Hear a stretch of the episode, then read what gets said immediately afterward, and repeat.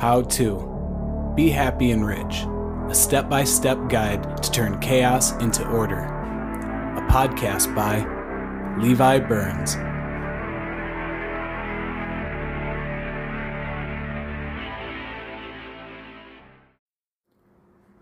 Step 4.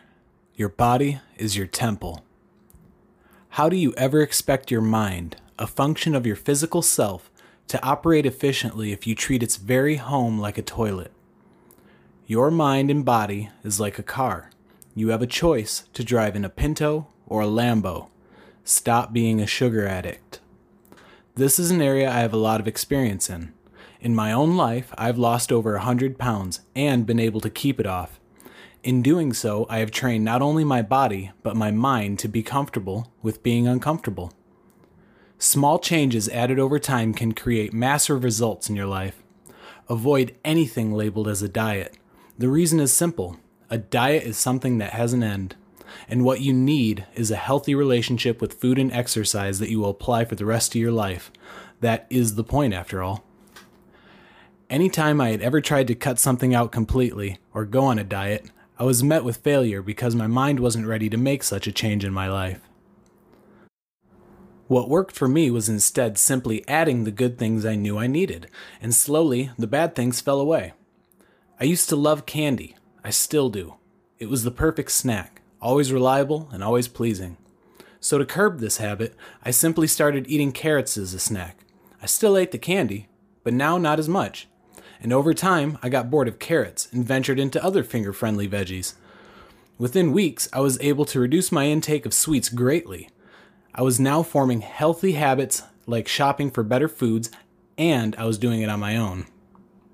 The simple act of doing something you know is right and also good for you makes you more likely to make another good decision in the future.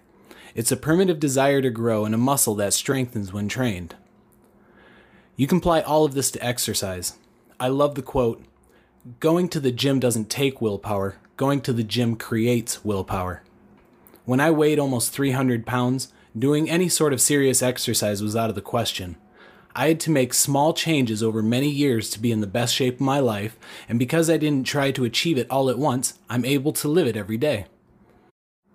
Nothing good happens fast, they say, and in my experience with living a healthy lifestyle, this is absolutely true. You have to start small and appreciate that you are changing your life and not just trying something out. When you do something that makes you proud of yourself, reward yourself, and then do it again. As you grow, you will continually want to achieve higher and greater things as you prove to yourself what you're capable of. So many times in life I was amazed at what others had accomplished when all the time I should have been focused on creating that same feeling for myself. For more information and client bookings, please visit www.leviburns89.wixsite.com/powerful.